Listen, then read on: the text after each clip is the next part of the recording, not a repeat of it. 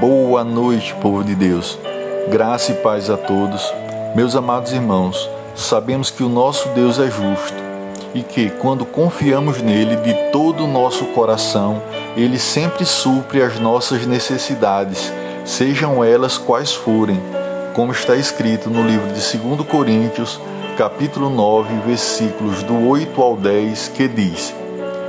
E Deus é poderoso para fazer abundar em vós toda a graça, a fim de que, tendo sempre em tudo toda a suficiência, abundeis em toda boa obra, conforme está escrito: Espalhou, deu aos pobres, a sua justiça permanece para sempre.